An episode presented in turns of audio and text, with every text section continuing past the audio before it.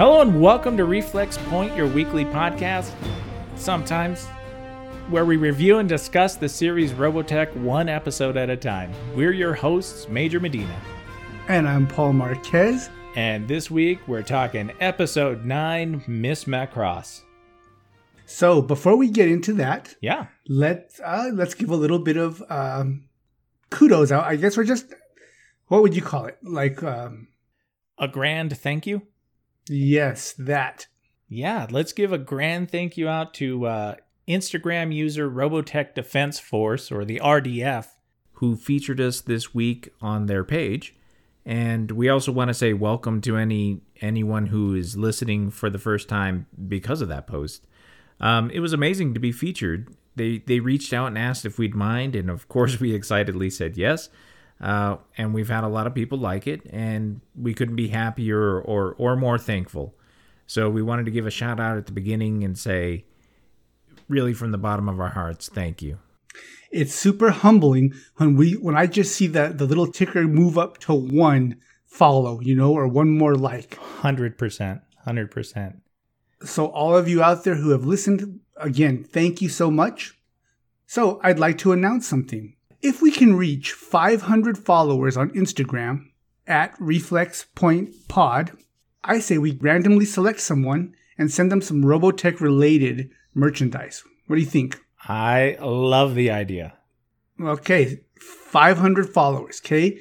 So everybody, if we can get that, share with your friends, share with your buddies.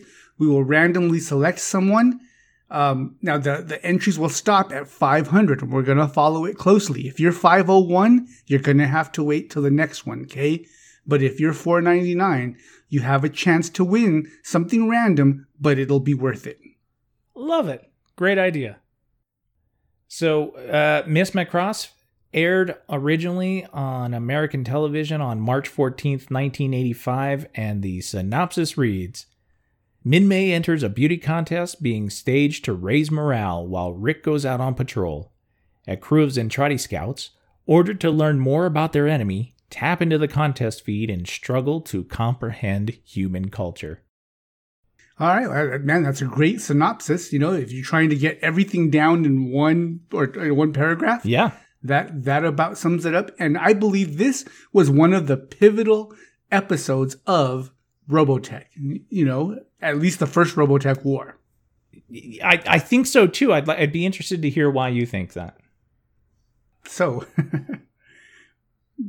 I think it, it became so pivotal because at, it it the one episode diverges into two different actions going on at one time and it plays off of each other so perfectly. Yeah. Yep. You know, and even as a little kid, you know, where you just want action and guns and missiles and explosions, the other part of it, which was less exciting, but was still, it had you on your seat wondering, you know, is Minmay going to win this thing? And they put it together perfectly. Yeah. Yeah, that that's a really good explanation. It, eh, for me, I was just going to say we're getting uh we are seeing for the first time some Zentraedi reactions to human culture, right? Yes. And that's going to play yes. big. In, in fact, with our with our three pilots there, uh Zentraedi pilots, that's going to play big. To have it uh up against this, you know, this this beauty contest, um if you know what's going to happen later on, you watch this episode differently and you watch it more closely. Definitely. So let's go ahead and get started. Uh, Rick and Minmay are having tea at a coffee shop, right? Yes. Yeah. Rick Rick has asked Minmay over to uh, Variation. Strange name for a place. Do you see that from the from the American version, or did, or how did you know the name? Because I, I didn't know the name of the of the cafe. it's on the window uh, that they are looking out of. And she shows up, or does she? Uh, are they already there? I think she shows up, right? Yeah. So he's sitting down, and, and she shows up. Uh, what from what looks like school, I would imagine, because uh, she it looks like she's wearing a, a school uniform. And she asks him, "What did you want to see me about?" Right? yes. So he asked her there to then ask her on a date. Like, can we? Can we? That's a little redundancy, right? Yes. Yeah. hey, can we go have coffee? I'd like to ask you out on a date. Is that a brilliant move? Is this something I should have done? Like, meet me here Right. at this date at this time. Don't have anything else to do. I need to talk with you. And then when they get there, oh, hey, I was thinking of asking you on a date. well, aren't we on one right now? okay, so uh, he he asks her out on a date, uh, but then she informs him that he is or she's super busy at the restaurant. Right. Um, which it seemed weird to me when as I was watching it, right? Like, oh, right, you have to work. Uh, I forgot. And then he looks outside and sees the sky up, and and notes, whoa, uh, a sky. So that kind of like it, it's a it's a two part explanation of wow, Rick has really been distracted this entire time. Uh, he should have known that Min May had to work later that day. And then also, he hasn't even noticed the sky. Obviously, he got there at, at the, and he's been living in, in the city, uh, but hasn't looked up to even notice that there's a brand new sky up. which I guess is possible, but you're right. I mean, that's got to show that he is distracted. You know, I mean, it's those times where where you have a week, you know, where you just can't get anything straight. Yeah. Uh, and I think um, it, when you look at it that way, it, it's really showing you, or, or in some ways telling you, but it's, it's showing you he's really distracted. Um, you know, one thing before we move on, one thing I wanted to note on this episode is this one does not begin with uh, voiceover. We don't get any explanation or, or any backup um, or or any character setting from uh, from our old uh, narrator J.J. Smith. That's right, right. It goes straight into the episode, doesn't it? Yeah, it was a little jarring, a little weird. You know, I always want to hear his voice. And it's always refreshing to get that little bit of okay, this is what happened before, and here we're at now. You know, You know what? I didn't know I would miss it as much until I didn't have it. I'm like, hey, wait, wait, what's going on? What's happening? Why are we just starting in this episode? That's not how this works. this can't be right. Did I skip something? Certainly, I didn't skip the opening. You rewind uh, just to make sure. Oh, Just to there make was sure- no, no, only two minutes. there was in. no narrator. So then you pause it and you make a narration yourself in your head. yeah, yeah. That, I just thought it was a very strange thing. So, yeah, Minmay's explaining that the uh, that Robotech research made the sky. And you know what? I believe we did mention this earlier, uh, in you know in the in the podcasts Mhm. where um, I had mentioned that the books because remember there was a big piece of like weird equipment. Yep. I want I want to say what was it episode one or two? Two, It right? Is it's right after they rebuilt the city. Okay, and and so I was thinking that mi- that might be the projector that made this artificial environment. Yeah, we were talking about that being, you know, because there was a, a night and day at that time. So now I'm not so convinced that what we saw in that episode was what's making this environment anymore, you know? Maybe maybe it's it's it's partially utilized or they found out, hey, we could do this with it, Right. but it wasn't the original uh plan for for that that whatever that hanging thing was. Yeah. Yeah. It- it- again, it, to me, it looked like a casino's, you know, uh, uh, eye in the sky, which may be what it is. It may also be, and we, we talked about this in, in a previous episode, it may be uh, uh, climate control, um, but, but not a projector of a literal sky. And I think that that, that would be one of the things that would be uh, essential for them to develop because I, that would go a long way to keeping the civilians, you know, calm. Um, That seems to be, in fact, this entire episode's kind of centered around that. They're holding a beauty contest. You know, they're keeping people distracted. They did. They opened up the the White Dragon, I- I- and and we talked about this previously. They're they're probably taking the rations and and filtering them through, you know, restaurants in the city so that people can go to the city and have a meal instead of going to stand in line to get some meals because that's that seemed inefficient. Uh, they're having a beauty contest. You know, they're they're starting up a, a broadcasting station. Right. And all these things, you know, necessary for the human psyche to, to somewhat he- healthily uh, maintain, right? Yes, there is this though. if people were going to be on a ship, and, and we are assuming it's going to be for a very long time, it could have been something that had been developed in a way to uh, keep people's, uh, I forget what they call it. Is it the circadian rhythm? So that they fall asleep at the right time and wake up at the right time. Like like the biological clocks, and you know, internal clocks like that. Yeah, yeah, right. Because once you lose the track, like track of time, you know, mm-hmm like like like when people let's say for instance go to Alaska from from the lower 48 you know right um they have a hard time adjusting when night is only like an hour or two and it's not even that dark anyway. Right. Right. You never know? gets pitch black. And that can make you crazy. Yeah. Yeah it, it definitely would. Um and you know minmay makes note of that a little bit. Um, but i am I, I am at a little bit of a loss as to why Rick says sunsets in a, in that surprised way. Uh, it's, it's got to go to his confusion, right? His his his absent mindedness. it, it's like she said a brand new word or something like that. Right, right. Yeah. Like, what? Sunsets. What are you talking about? Um, yeah. So then we we cut over to Max and Ben. Max is in overalls, and I couldn't tell if that's a flight suit or like a mechanic suit. It looks like a mechanic suit, right? That that's what I thought, and then I thought, well, I don't know, maybe they're they're wearing that flight suit underneath the uh, whenever they put the actual um, outfit on.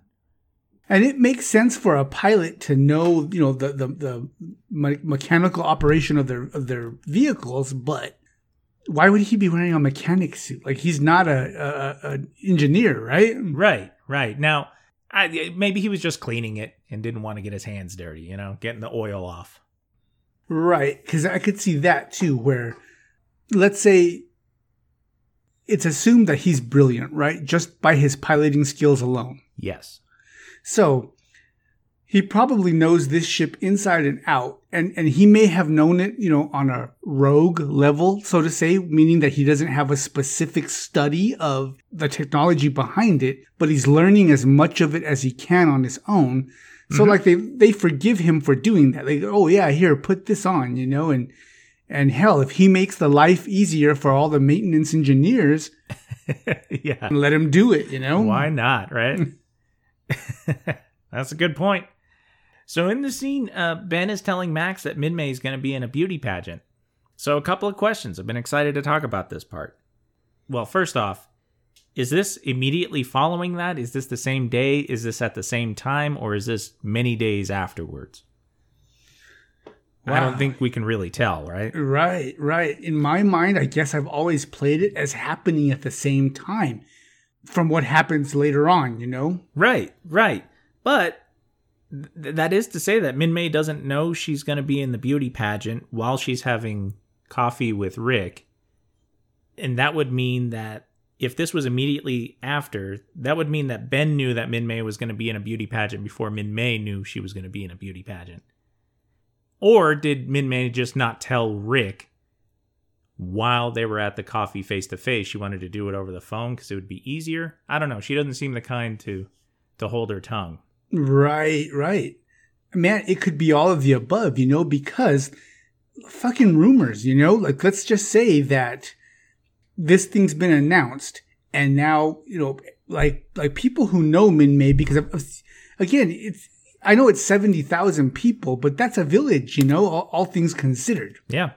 And when you have that kind of close knit society, people know everybody's business and all it takes is one person to say, Hey, you know who should be in that? Minmay. And by the time it gets to Ben, it's like, you know who's gonna be in that? Minmay.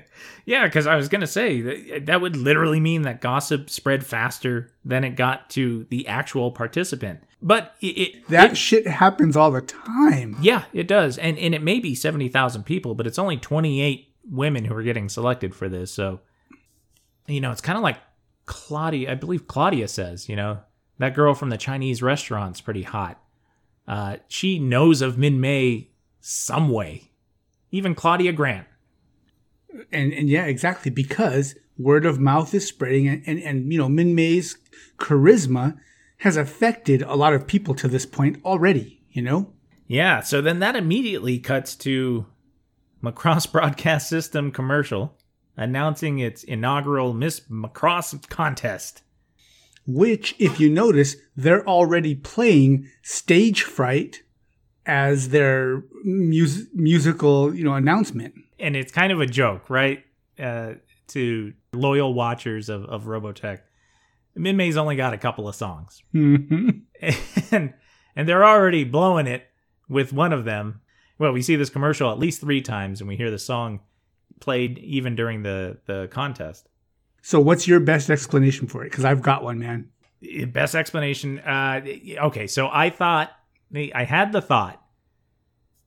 She heard it. It was a jaunty tune, and she threw some lyrics to it. So, okay, so after the after the um the pageant, she put lyrics on it. Yeah, you know, she she heard it on the commercials because we watch her or we see her watching the commercial on a, a vid screen on the street. Uh, she's in the competition itself. I'm sure she saw the commercials a lot and just couldn't get it out of her head and said, "You know what? Stage fright, flashing.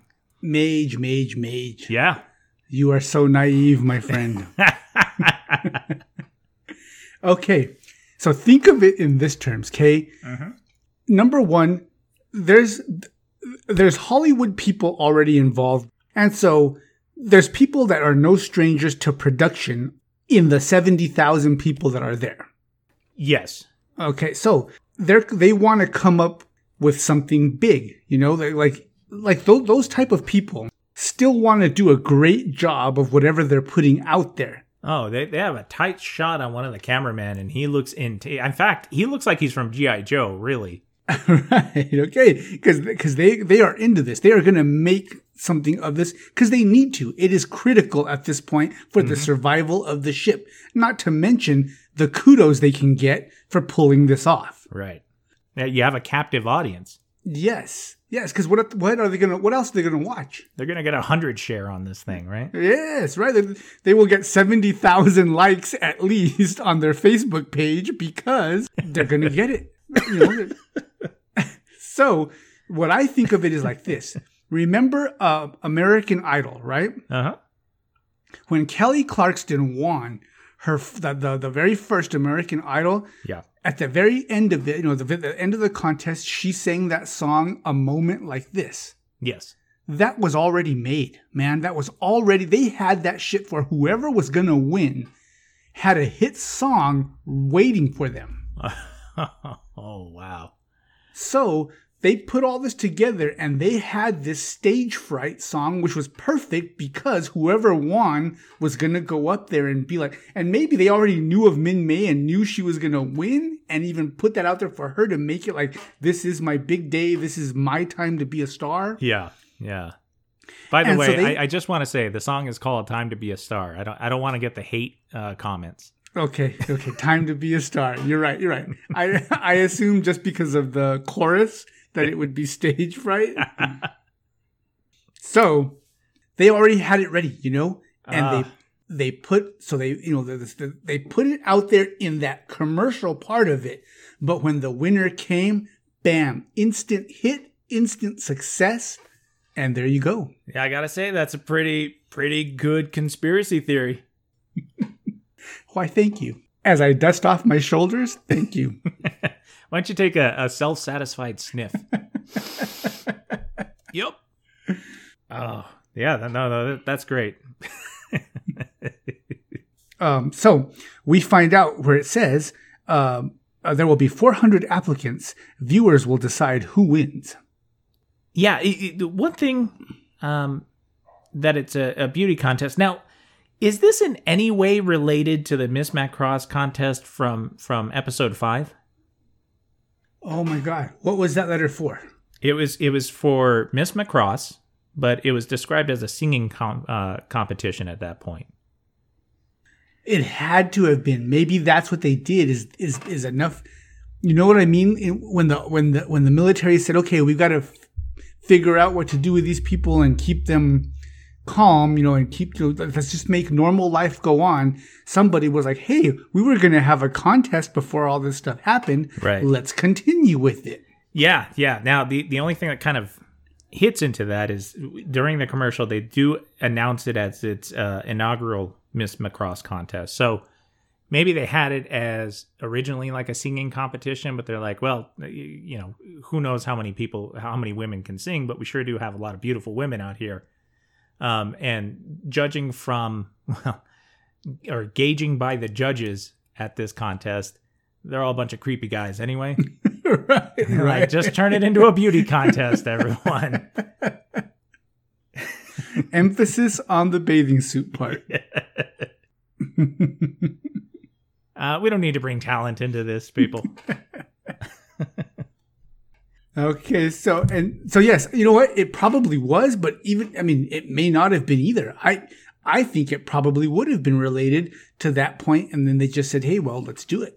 Well, I would have imagined with the way that, you know, Min May was excited by it, and rightfully so that she'd been accepted, that she would have either assumed she was going to be part of that contest or she would have really petitioned for it. Like, hey, I had received a notice that I was going to be part of the Miss Macross back on Earth. Yeah, have to take me. It seems like she would have jumped right on that. Right until the part where she says the mayor entered her without her knowledge. Right, right. Um, so I, you know, at, at this point, we're watching the commercial. The commercial ends, and we see that Min May's or the commercial is still going through it, and we see that she's watching it, and you just you can't get anything from it. Like I'm trying to piece it all together. Does she Yeah. already know that she's? Oh, wait a second. The fact that it cut back to her watching it on the str- well, no, it, it- I was gonna say this would have been immediately after her exiting variation Right, right. So it's not at this point yet, right? but I don't know. It, it doesn't have to be. It, it- you know, I, I'm just putting it together because of how normal editing and storytelling is told visually. Uh, but this doesn't have to be same day. In, in fact, in my recollection, I cannot remember if she's wearing the same thing even. Oh, damn. That would have been a good note. Yeah, yeah, but yeah, so she's sitting there watching it, and again, I get no facial expression. I don't know if she knows she's a part of it already, if she's, or or if she doesn't know. You know, has the mayor told her, and why wouldn't the mayor have told her immediately? Hey, I'm entering you this, or the moment she got accepted, because again, gossip has already spread. Uh, her watching it on the commercial is is after chronologically is after Ben and Max had just spoke. Right, but the mayor, the mayor may be a liaison, you know, to military and the entertainment part of it all together. So when they're like, "So who are we going to have in this thing?" and you you know, some dude was like, "Hey, Janice Morrison is out here," mm-hmm. and he was like, "Yeah, but you know who can give her a run for her money?" Because he's already got a special kind of like for Min you Oh know? yeah, yeah, definitely. and so I could see him like saying, "Hey, let's put her in there." I'm telling. I love this mayor, Tommy Luan for president. He's a good wingman. He'll uh, he'll enter your daughter into a beauty competition. Make Macross great again. So then, yeah, we're we're, we're cutting back to to Ben explaining that he and Max uh, don't need to uh, work on Saturday night. Rick has given the squad the day off Yeah, to vote for Min May. yeah. And Max saying, I don't know, maybe he's just in love or something. So this now that seems to jump a little bit ahead of all this, okay? Mm-hmm. And and for for one, it follows the theme because Rick has fucked up royally this whole entire episode. Okay, and this is the beginning part of it right now. Because he gives his squad the day off. Later on, we're gonna find out why, but like, did he think he had the authority to just say, hey guys, don't have to show up? I don't I I don't know what it is with this guy. Uh y- you know, from from his actions in this episode specifically, uh but you know, given what he ends up doing, one, not being on standby and knew he wasn't going to be on standby, telling his other people like if I had Ben and Max, I'd be like, "Hey, I'm going to go support Min May. Can you guys cover me and call me if things get crazy?" Exactly. That's that's what that's how you delegate. That's Instead, he's like, being the guy in charge. right. Instead, he's like, we don't have to do shit, guys. Let's go. Yeah, hey, none of us are going to be here. This is important for Min May. I, I do get the fact that he wants more people there to support her because, you know, the winner will be chosen by you. Right. Right. So maybe after Roy talked to him, then he gets, then this is when this conversation happens, you know? Mhm. Because, because it doesn't make sense right now. Because, okay, so Ben says that, you know, uh, they've been given the day off to vote for Min May. Max exclaims that maybe he's just in love. Then we switch to Rick on the phone talking to Min May, and he says, What? Like, I wish you hadn't entered that. He don't like it.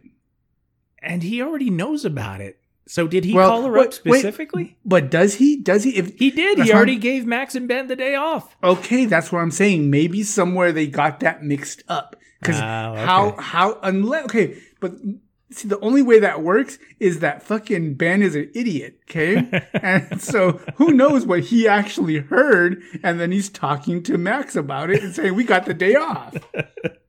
You know, just thinking about that. Okay, imagine you're Ben and Max, right? Uh huh. And and you hear like, okay, we're the only guys on uh, standby. Darn, it's the weekend. I really wish I could have go gone out. And then your boss comes in and says like, oh no, you guys gotta, you guys have the day off. And you're like, that's a really dumb idea, Rick. I'm not going to tell you that because I want the day off. and that's why Ben's like, yeah, you know, love can make you crazy. It's just like, yeah, this is a terrible decision, but I'm not the one who's making it. I'm only following orders. So that makes me wonder if the scenes got kind of switched somewhere. Well, they didn't. I didn't notice it when I watched the original uh, Japanese version. I didn't notice it mixed. There's a the, the dialogue's a little bit different. Um, although I mean, ultimately, it is a, a setup for the for the commercial. They do play that. They do play the commercial as many times, which I Right. I really thought it was funny that just every so often they would mention it, and then like Beetlejuice, it would appear. You know. right. right. And it's be- it's because like the minute it comes on, you're like stage light flashing, you know, in your head. That gets in your head, right? Absolutely. Brought to you by Petite Cola. the feeling smashing.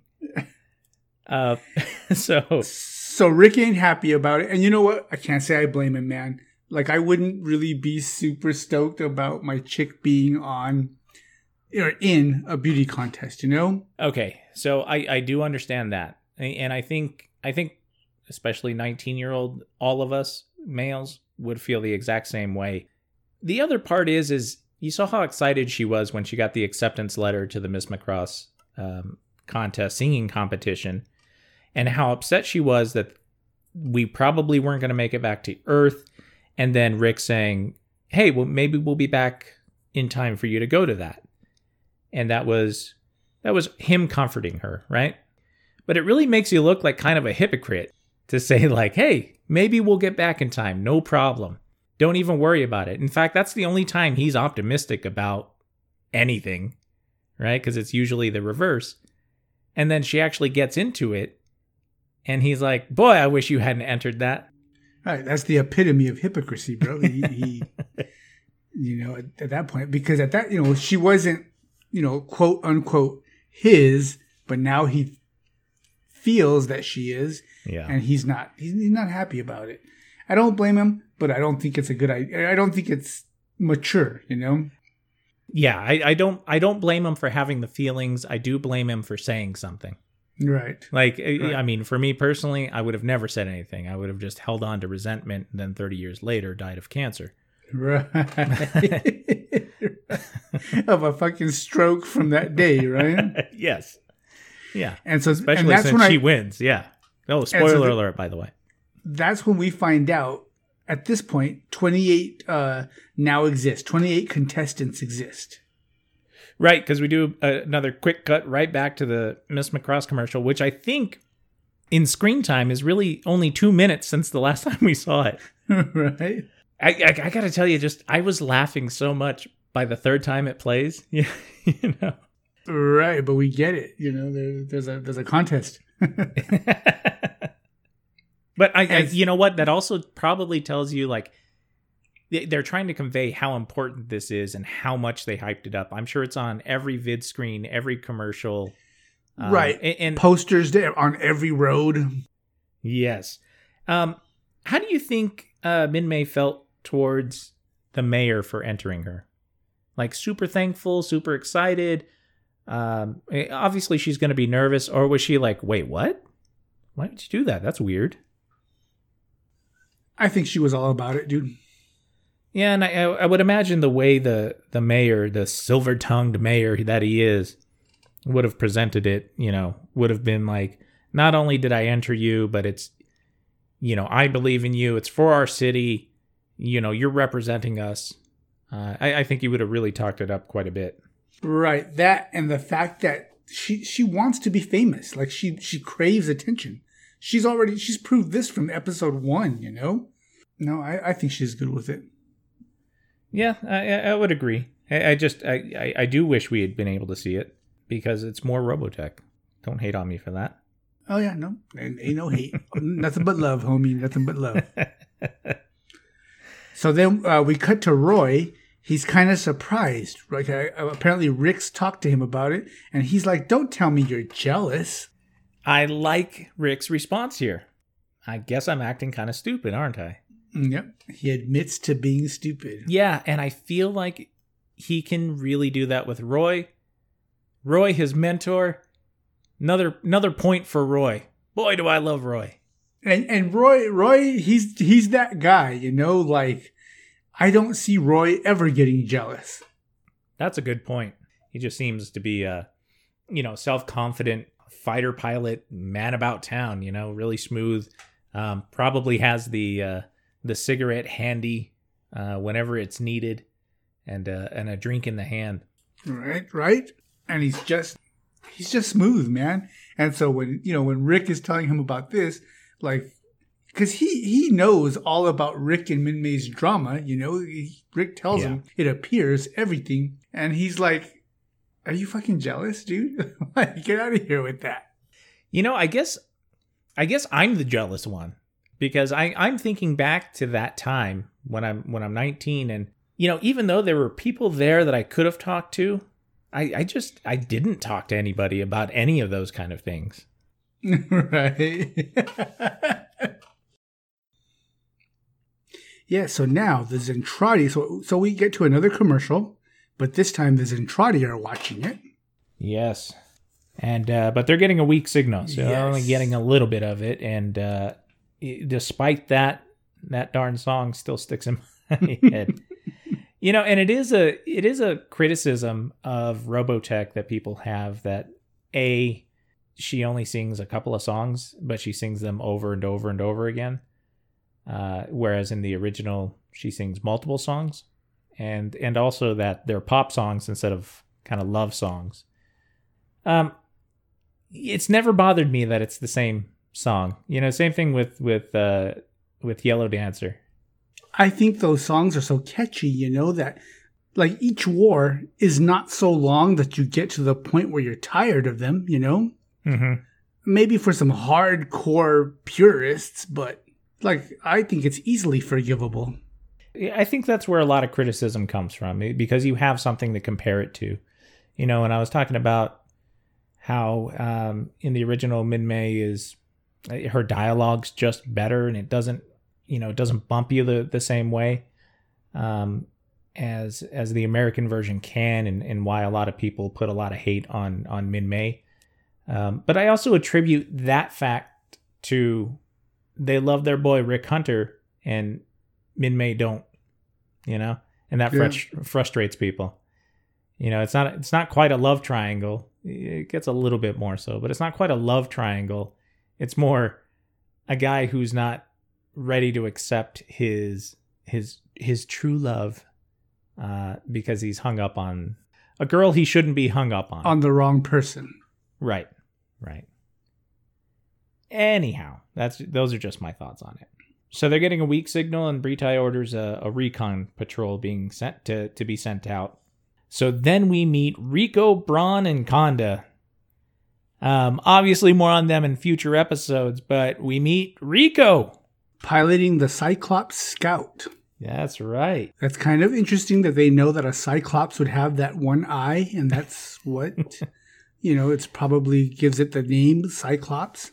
Okay, so we're gonna have to take a little bit of a a dip through logic on this one. So when Britai and Exedore are watching the broadcast, Exedore mentions that the uh, broadcast isn't strong enough or the signal isn't strong enough for them to do a good translation. So then we have to assume that when Britai and Exedore are speaking, it's being translated for us, right? Yes. So they're not speaking English, Right. which is a good thing, Right. You know that, and I have no problems with that whatsoever. So you know them saying Cyclops, I don't know. Maybe it's a translation of whatever the uh, analog for the Zentraedi. Right. Right. They they just call it a you know whatever whatever scout ship, but we've Yes. given it the name of a cyclops because of that one eye.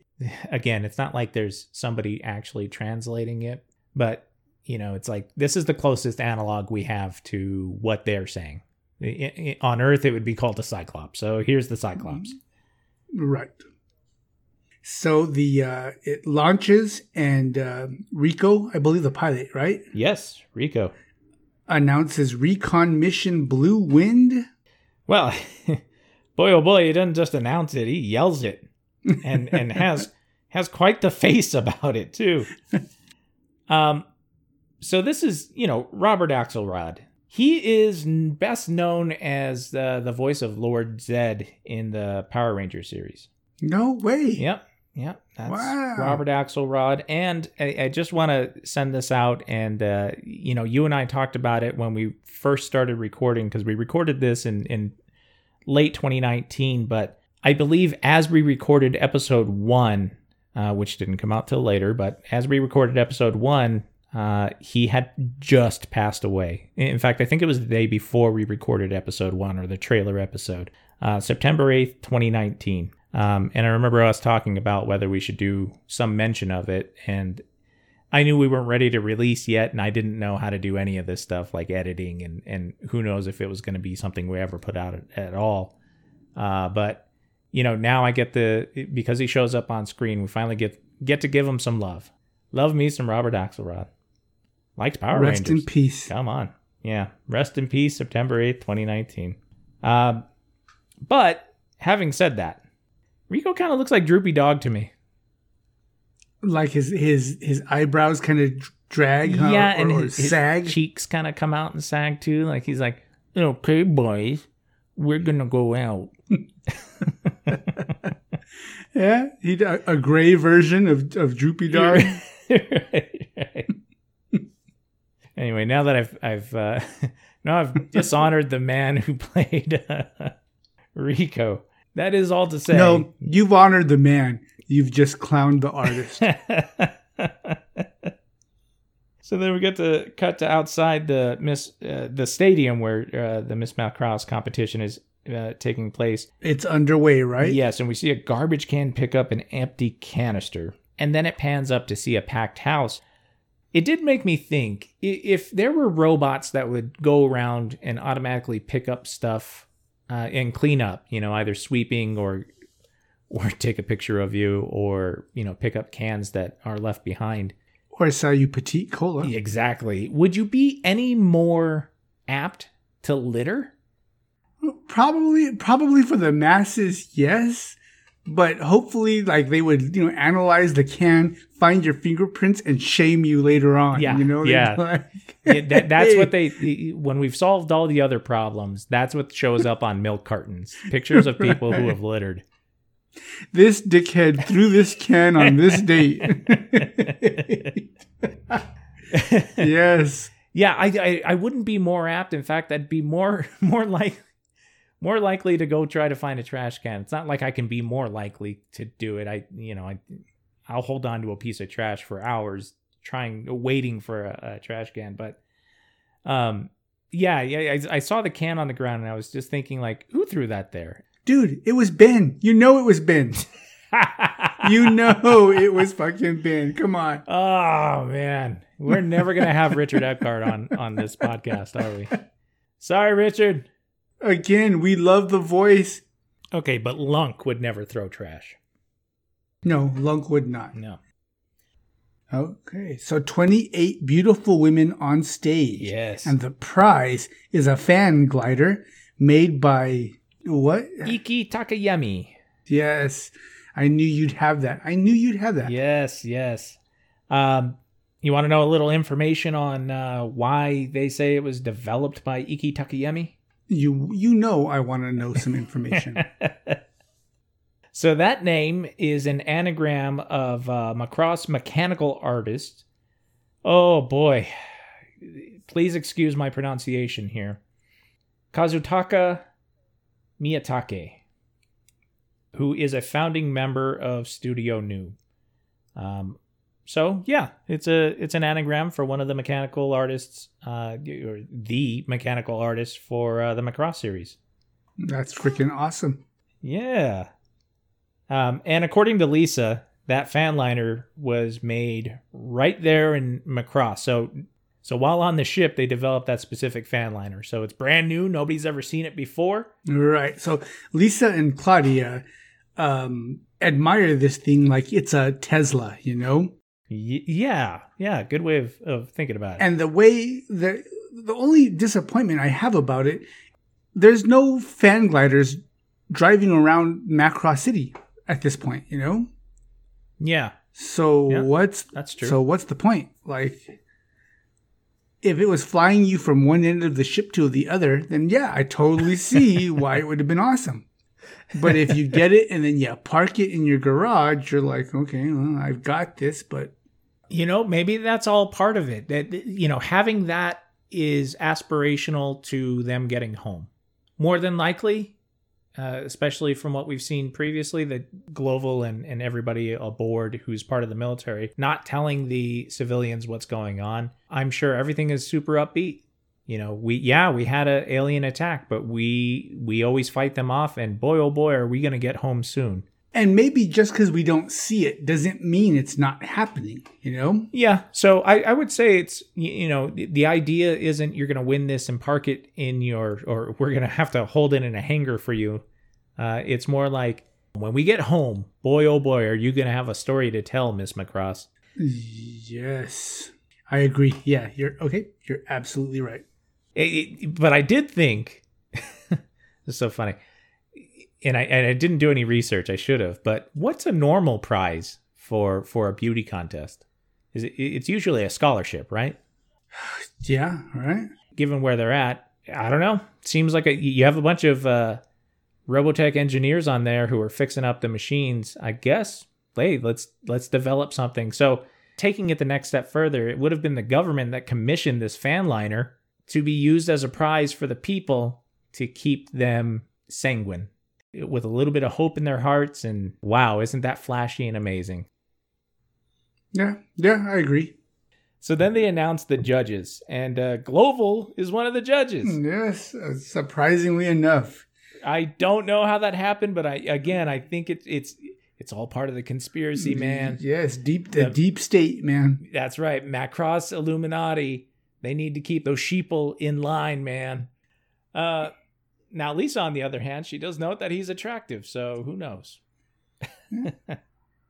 Hey, he's got a certain amount of, you know, what's the word? Pan- Oh, pana- Global's panache. got, he's got gravitas, man. yes, yeah.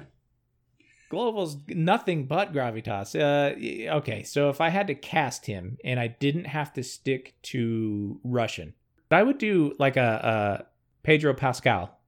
I think he'd make a good Global. Yeah, I agree. God damn. Yeah, he'd be a he'd be a damn fine Captain Global. If he appreciated the series for what it was, yes.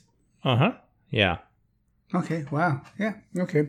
So, hot ass Captain Global is a judge.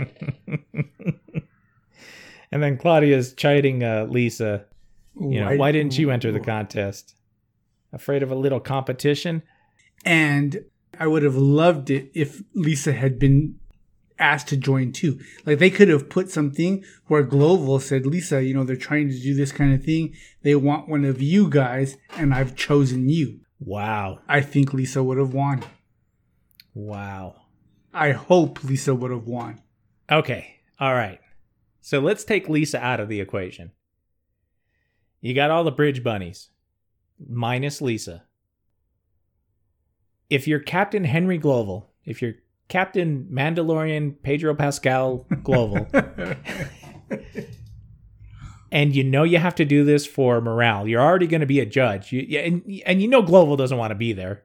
He, he doesn't want to be eh, judging a competition. He wants to be on the bridge. He's he's got a ship to run. Right. But- he he understands the bigger picture of everything.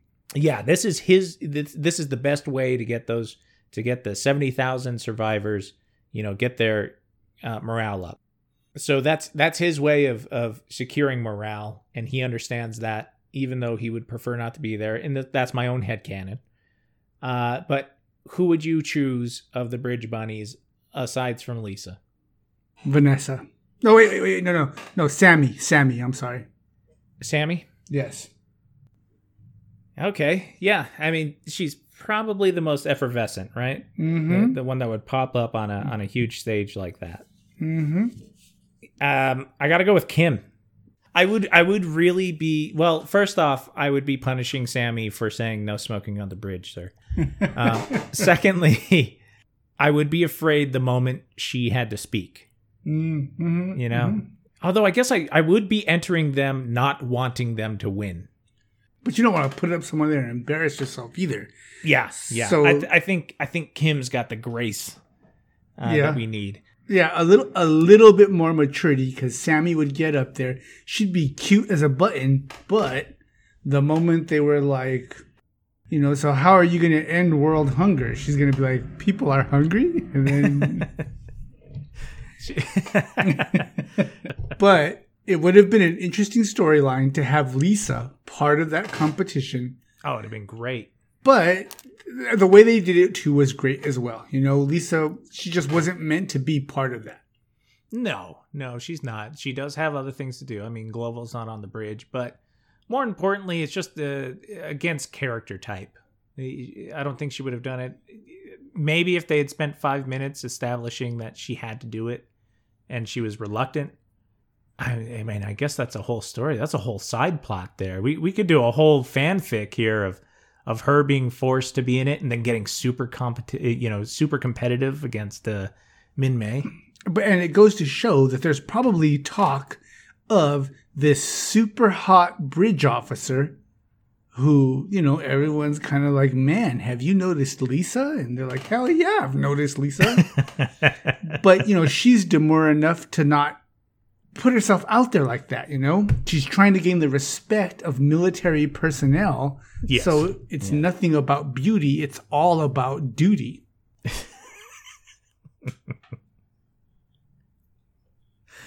You said duty. I said duty, huh? I respect the opinion you just had. So I don't, I don't mean to to minimize that. But you did say duty, and it was I- the last word there. I did. I did. And it was I- hilarious. Um, Don't ever No, be I- afraid to call me on my duties, all right? uh, no, I, I agree. so the recon ship is spotted by the bridge, right? Yes, Claudia. Claudia asks who's on patrol tonight. Lisa states Vermilion, led by Rick Hunter. Hey, I had a to- uh, uh, I had bought some toy that came with a patch of the Vermilion Squadron. Don't ask me where it's at. I have no idea. That's amazing. I know, but I'm stupid because I lost it. Did you lose it after you you know hung it on your favorite No, jacket? I think my mom promised to sew it on my, my Levi jacket back at the time, and then it just never happened. Really? Yep, yep, yep.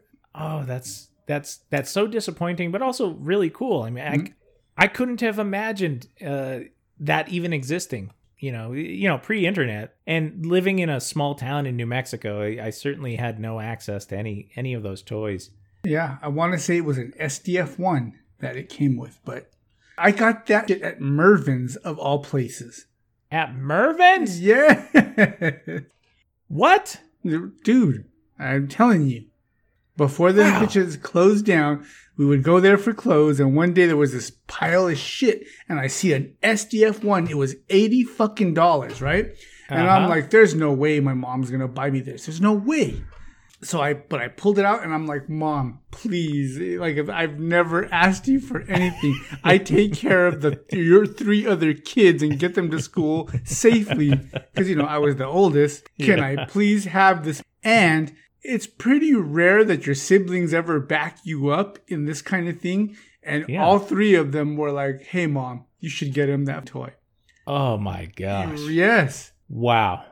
80, eh, 80 bucks and that's what 19 probably 1987 89 Yeah, something within in, in between those years for sure. yeah so that's that's like a, a billion dollars today and she did it, and, and certainly to a kid Right. wow wow that's a cool story So what was funny is that the little SDF one, right? Like it was all cool as could be. The Daedalus and um, Prometheus were detachable from it, unbelievable and it had this little compartment in like the growing area of the ship that would open up and close, right? mm-hmm And um, so I cut out from the box all the little Veritechs that were, you know, advertised on it and put them in that shit so that they would be able to launch, you know. yeah that's that's really that's getting all the enjoyment you possibly can out of an Yes. unbelievable $80 toy. You know, eh, you hear a lot, you know, eh, the the holy grail for for kids was the USS Flagg, right? Huge monstrosity, wildly expensive. But it, never for me. I wanted two things. I wanted an SDF-1 or a Millennium Falcon. Like those were equal to me. So uh, Lisa calls for Rick down at the Prometheus, and he has not shown up for his patrol tonight.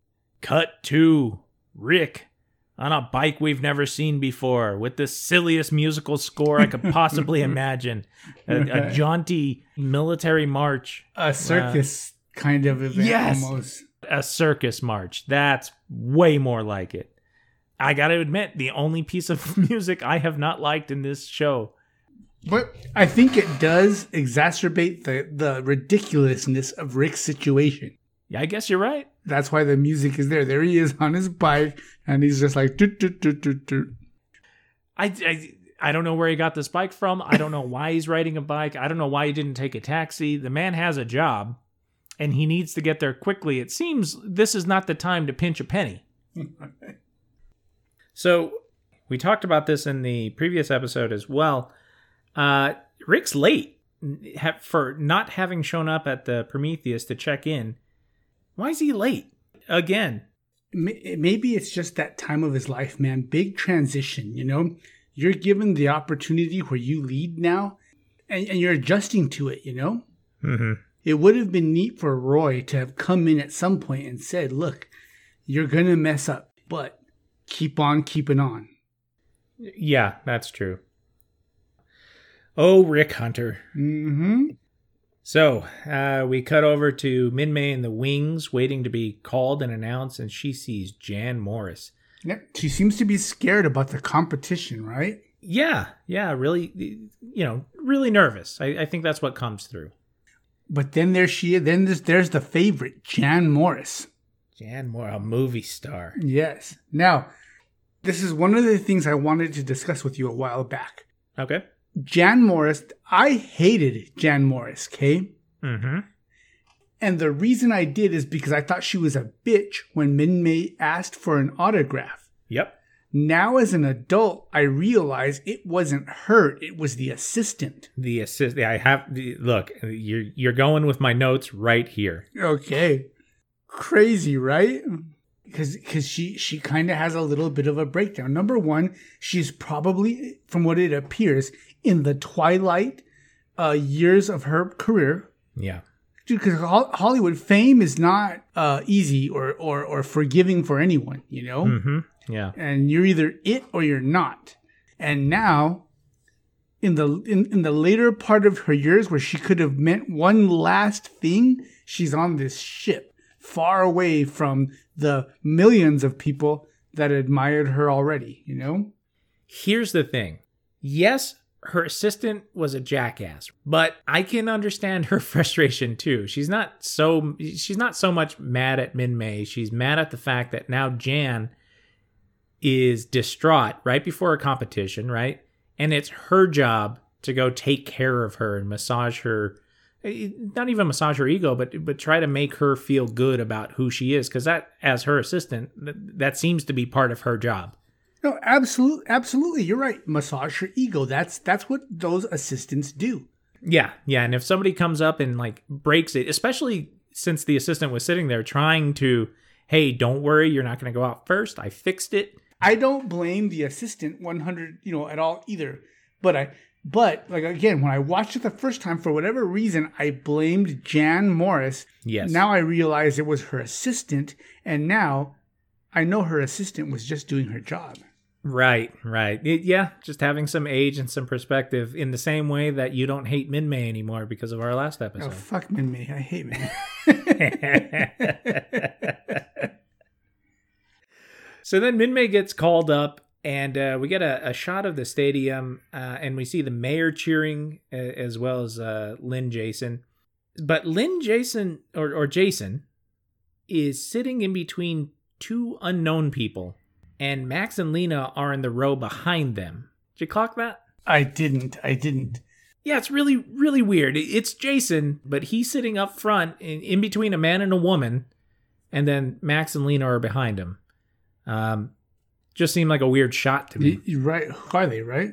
Yeah, I do like that the the mayor's sitting next to them. You know, seeing as how he entered her in the competition and probably had their blessing. You know, and we find out that Minmay number twelve is originally from Yokohama, and boy, Rick sure notices her dress this time. Yes. Then the judges, uh, all creepy save for Captain Global, right. Right. who doesn't say anything. Nope.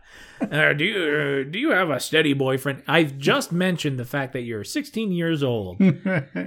do you have a steady boyfriend? She on she answers honestly. She's not ready to do that. Which, by the way, should be all the information Rick needs to know. And look, I I'm not gonna knock Rick for feeling bad about this point. If if that had been said about me or to me, that would have knocked me down for a spin, man. So here's the funny thing. So she says that. We see a, a reaction shot of Rick uh, annoyed, but she says that, right? Like, hey, do you have a steady boyfriend? No, I'm not ready for that. I do have somebody who is like a brother to me.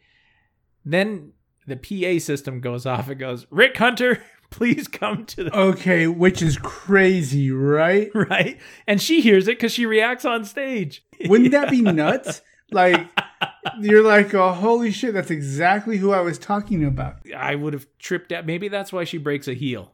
That's the one, like, interruption of the show. So everybody's like, what? And you know, the production people are like, shut up.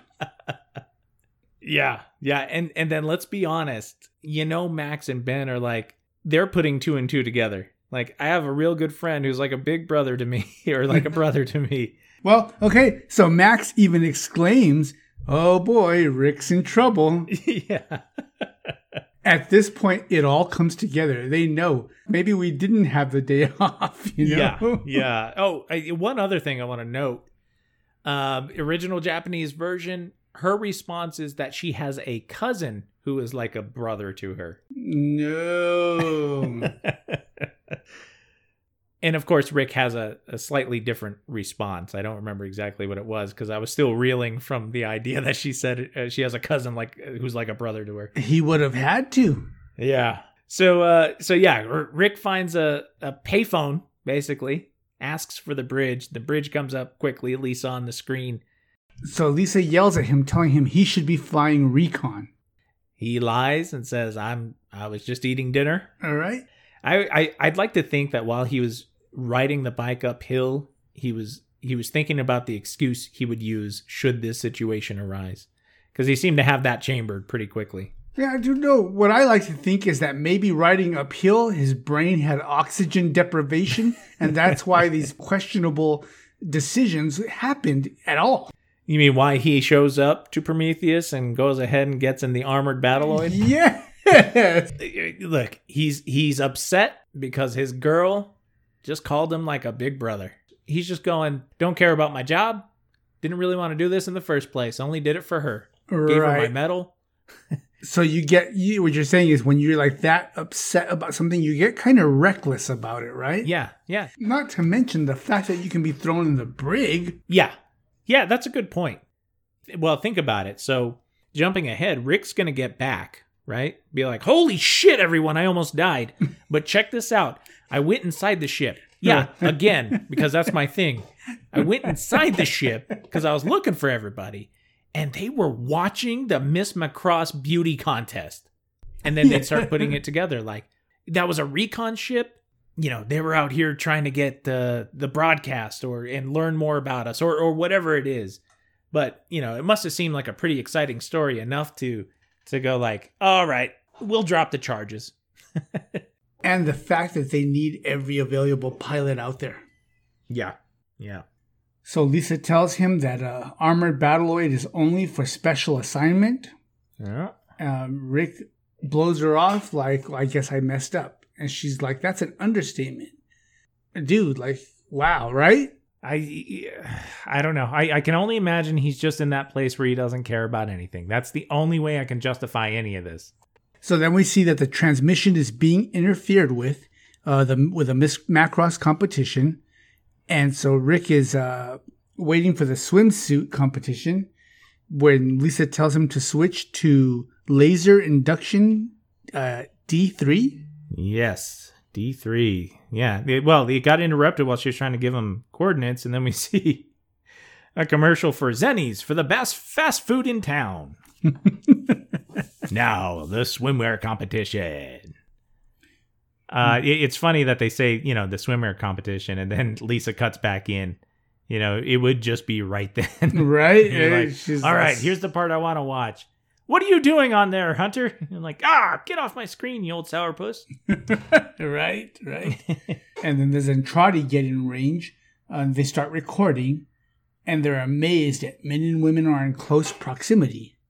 just that, just that one scene. In fact, those that those few lines tells us everything we need to know about Zentraedi gender relations. Yeah, because it hints at something bigger. And if you think of it from the Robotech Masters term, the way you control other people is you control the sexes. Mm-hmm. And that's exactly what's happened to the Zentraedi. This gives you a little nugget, and if you never watch another episode, you would sit there wondering what they meant by that. You know. In fact, you would have to watch another episode because you're like, I got to see how this plays Right, out. What does this right. even mean? Right. It's like eating a Lay's chip. If you just eat, if you only eat one, there's something wrong with you. Exactly. So then Rick cuts a communication with Lisa to get back to the contest, right? He's like, oh, we seem to be having issues. Lisa's like, wow, even laser induction seems to be not working. Right. So then cut to Rick getting a proximity alarm, switches Yeah. screens from the beauty contest. And he almost fl- flew into the ass end of the ship, right? Of The enemy. Yep. Yep. Immediately hits the uh, the foot pedals going in and starts going in reverse, which I, I like that shot. We'll call it retros, right? They blast. Yep. And Minmei is on the TV as Rick engage- is engaged. Uh, Rick snaps out of it. Yeah, missiles launch and and you know Rick goes up and we only see fire all around him. That's when Minmei drops to the floor, uh, and stagehands rush over to her, almost as if to you know visually show us like they're connected in some way. Which yeah, it's it's good storytelling. I Yeah. like oh yeah. it. Oh yeah. And then the Zentraedi kind of write him off that they destroyed him, and they're still tripping on the transmissions, you Go know. right back to watching TV. Mhm. And then um, the the the Zentraedi are then they have a, a a conversation as to why the uniforms are so skimpy, you know. oh right, right. They're like, oh, you know, and they're like, maybe it's just protect protecting the most important parts, you know. Yeah, they're assuming a, a bikini is armor. then they get more alerts and they're like, wait, you know, what's we're under attack, and they go, from who? And he goes, that same pilot that we fired on earlier. Right. And he's like, he's still alive. So then we see Minmei, right, walking with a broken heel. yeah, yeah. Well, the the shoe completely off, right? Right, right. Then Jan Morris walks out. The crowd loves her. Mhm. They ask her to do a, a line from her movie, right? Yes. And she's like, "What? What did she say? Something? I'd love to dance, but first you'll have to step off my dress. Yeah. Okay, so then Rick unloads missiles on the enemy ship, right? Yeah. Fires a payload. So he fires his missiles. The, the, the Cyclops takes a few hits, fires back, and it actually sheds a little bit of his armor. And he's like, whoa, that was close. Right. Well, it- it sheds all of it, doesn't it? Yeah, I'm pretty sure we see the shots knock it all Yeah, off, and then we yeah. get a, a clear shot of just uh, just the, Veritech. The Veritech. I, I think you're right. I think you're right. Uh, so then Rick, with his GU11, he just unloads on the ship and kind of and he disables it. You know, Yep. the Cyclops. yeah. and Ri- so- Rico has to jump from his point. time to get in that escape pod, which has to be a tough call for his Zentraedi. You know, these are this is a this is a warrior people. He he probably don't like it. Yeah. So the, he orders the escape pod, and then then we see, I think, one a different version of Rick than we've seen in a while. Okay, and Okay. I know I spoke to you about this a little bit before because now Rick pounds his way inside the ship. Mm-hmm.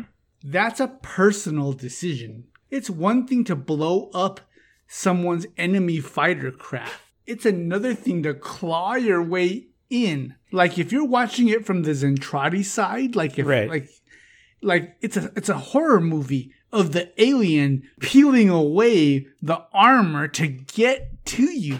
Haven't thought of that. You know what? It's it's Invid like.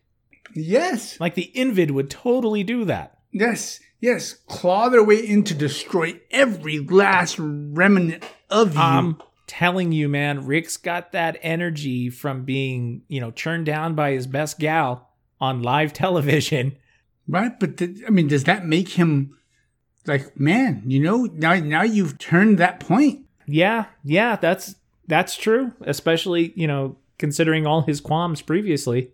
He's a different person. He's yeah, You are so right. Like he is going after this ship fully. like I said, man. It's one thing to blow up someone's tank. It's another thing to shoot someone in the face. Yeah, willfully he goes into that ship. Wow, great point. Wow, I'm I'm really gonna have to think about that. So now imagine now he now he gets into this ship and he's he's stalking, and all of a sudden there's like 37 videos of Minmei's face. Tell me that wouldn't jack you up too. Like Yeah. you're you're in killer mode, and it was kind of a reversal where when Rick got called on the, the PA screen, Mm-hmm. now in his job, all of a sudden he sees Minmei all over the place. Oh, oh, it's a little echo, huh? Yes. Oh, that's some George Lucas poetry right there. Yes, sir. Wow, good point. So he sees the, the escape pod launch, ship self destructs, and then uh, we see Rick adrift in space.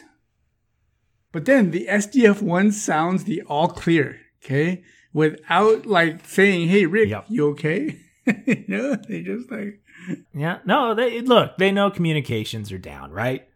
They they're not gonna. They figure he'll be within range soon, but oh, good, he took care of the enemy ship. and then the and then the bridge is all like, okay, let's get back to the the the, the competition. Yes, with Sammy excited that Jan Morris has made it to the final round. So then we uh, cut over to Roy. Uh, Roy, Max, and, and Ben, and uh, Roy's telling him um, that they fixed it to promote Jan Morris. That it's uh, it's you know uh, Lynn Minmei is not gonna win. Then uh, Lunk, sorry, mean Ben, says they uh, couldn't do that because the people decide. Such a young way of looking at the world. And then the bridge debates if anyone can beat Jan, right? Yeah, yeah. And they're down to the five finalists. Yeah, so the last five are picked by the judges, but now the people will vote. So they're using a voting box, which is again kind of cool, you know, because we've actually seen it in TV and in Yes. like the early And I two like- How the little um uh, lights go up behind the person they're voting for, you know? Yeah, and Jan's there, re- ready to receive her prize. Yes, so the judge announces they have a winner, and Jan gets ready to stand up. Yeah, to look humble while doing it. Yes. And then it's announced that uh, Lynn Minmei is the winner. And she looks over like, what? Like out of a, a soap opera, you know? Yes, yeah, shocked. But I gotta say, she then accepts that newfound fame with ease. And Rick kind of wakes up and sees that she won. And says Minmei. Okay, and then the narrator comes on. I gotta say, real real quick, I gotta No, say no, no, you can't say nothing. You can't say nothing. Say what the narrator said. Because it's his perfect voice to perfectly close it. And what does he say? As if by magic, one of Minmei's wildest dreams have come true. Unfortunately, Rick is unable to share in this dream, only seeing a world he fears he cannot enter. Wasn't that perfect? Oh, it's it's come on. Yes. Okay, so what were you going to say? Sorry. I was gonna say I, I'm still worried about how Rick's gonna get back. He was obviously knocked out, and you get some brain damage with that. And the only thing we hear him say is, you know, in May. It, you just imagine you wake up from being knocked out and you see the girl you love in a in a crown and cloak. You know, you wouldn't have immediate context for it. Right, but if you're able to put it all together, you know, she, and you say she won, like, you know, but he's enough there. He's not suffering permanent damage and he knows what happened, you know? Just like you say, the the narrator wraps it up because, you know, he has these cogent thoughts about how great for her, but he sees this is not a, a road I can go down with her. And it is it's it's a beautiful ending. You know, it's a sad Right, ending, but it's a beautiful ending. Yes, because, like, can he even know how to go down that road with her, you know? Yeah. yeah. Like as a kid, it I didn't understand it. It's just a bunch of smart people putting together a story. That's what it is. Yeah. Oh, yeah. And it, and it comes together perfectly, man. And like I said, man, this is one of the best episodes because it reflects the divergence between Rick and Minmei and where exactly they separate. Yeah. Yeah, you're right. You know, the, the struggle, though, of them trying to keep it together. Mm-hmm. You know, the, the, the wanting of a love that you, that, that's just lost to you. You can't. Whether you want it or not, it's not in your stars, you know? Yeah. Yeah. Yeah. And them kind of, well, at least Rick really realizing that. Yeah. Wow. That's, that's a sad way to end this episode. But there we go, folks. That's how we're ending it. Uh, we've done it. That's episode nine for you. Uh, we want to thank you guys for listening so much. And uh, yes. I know we've had some uh, pauses in between uh, episode releases, but we do promise to get back onto our weekly schedule. And again, just thank you everybody for listening. Thank you for subscribing. And again, once we get to 500 followers on our Instagram, it's not going to be anything super amazing, but I'm sure any Robotech fan will appreciate what you'll get. So join us on our crusade to 500, but also join us next week. Uh, we're gonna break down episode 10. Um, again, I, you know, I can't, I can't thank you enough, uh, Professor from the uh, Robotech forums. He and I have gone back and forth with uh, some emails, and he really helps me out and, and and has given me a lot of insight.